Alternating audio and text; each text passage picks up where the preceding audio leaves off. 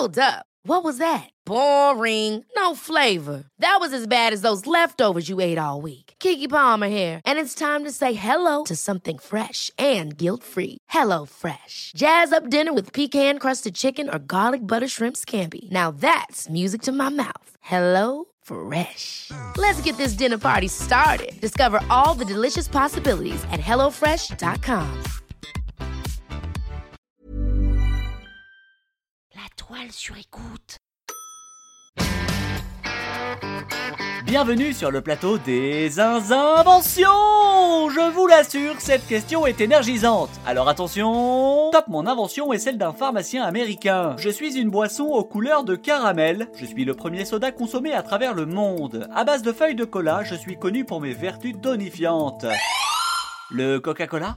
Oui, oui, oui, oui, oui, le Coca-Cola Bonne réponse Et l'on en profite pour saluer l'ensemble des personnes profitant d'une vilaine gastro pour s'enfiler un bon verre de Coca et qui nous écoutent. Robert, définition. Non masculin, marque déposée d'une boisson gazeuse à base de coca et de cola. Merci Robert. Le Coca-Cola. Pour être très honnête, j'en suis fan. Probablement qu'à force d'en boire depuis petit, je me suis habitué à son goût caramélisé. J'aurais aimé n'avoir jamais goûté avant pour savoir si intrinsèquement je trouve ça bon. Qu'on le veuille ou non, le Coca-Cola fait presque partie des meubles. On peut même frôler la nostalgie. Pour moi, c'est plein de souvenirs, où avec les cousins, nous faisions des giga goûtés à base de giga brioche et giga verre de coca. La paille au bec à siroter sans le savoir notre shot de sucre, allongé sur des transats, la truffe chauffée par les rayons du soleil. What else? On jouait aux adultes à discuter sérieusement qui du coca ou du Pepsi avait le meilleur goût. D'ailleurs, pour moi, jusqu'à il y a quelques mois, coca et Pepsi c'était pareil. Oh my god En gros, j'étais capable d'arriver à une soirée en disant J'ai pris du coca en sortant une bouteille de Pepsi de mon sac. Eh bien, tout a changé il y a quelques mois. J'ai apporté chez une amie une bouteille de Pepsi car je sais qu'elle aime le coca. Et là, elle me dit C'est gentil, mais j'aime pas le Pepsi. Pour moi, cette phrase, c'était comme si on disait Je déteste la viande crue, mais mon plat préféré, c'est le carpaccio. Alors évidemment, petit débat, et j'ai décidé de lui faire un test à l'aveugle. J'ai eu beau brouiller les pistes, elle a toujours su les différencier, même lorsque j'ai mélangé les deux. Alors mea culpa général à tous ceux que j'ai pu blesser. Pepsi et Coca, ce n'est pas la même chose.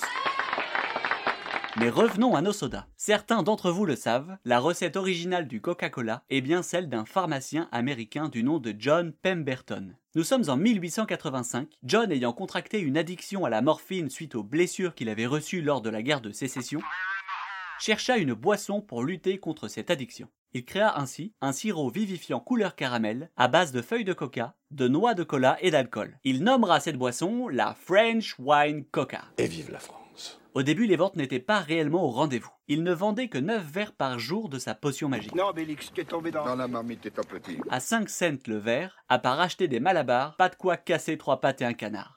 Toujours en 1885, Atlanta devient ville sèche, après un référendum ayant pour conséquence l'interdiction de la vente d'alcool. John retira donc l'alcool de sa préparation, tout en conservant son ingrédient de base, la feuille de coca. L'histoire raconte que le nom Coca-Cola, ainsi que la calligraphie, viendrait du comptable du pharmacien, un certain Frank Robinson.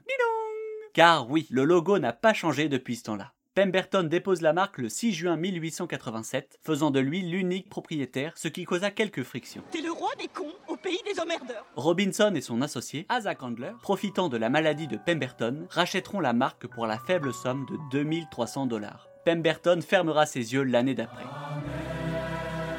Vous saviez que l'Écosse est le seul pays où le Coca-Cola n'occupe pas la première place des ventes de soda? Eh oui! Il préfère le Iron Brew, un soda orange purement écossais, qui, pour en avoir bu déjà beaucoup, est un peu particulier. Iron Brew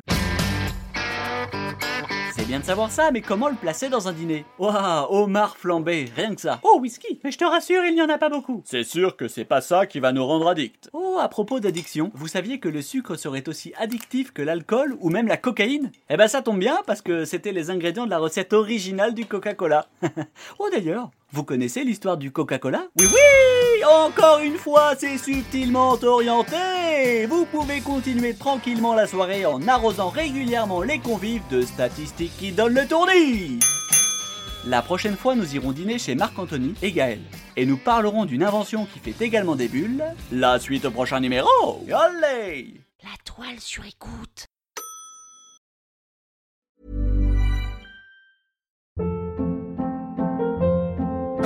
Hold up. What was that? Boring. No flavor. That was as bad as those leftovers you ate all week. Kiki Palmer here, and it's time to say hello to something fresh and guilt-free. Hello Fresh. Jazz up dinner with pecan-crusted chicken or garlic butter shrimp scampi. Now that's music to my mouth. Hello Fresh. Let's get this dinner party started. Discover all the delicious possibilities at hellofresh.com.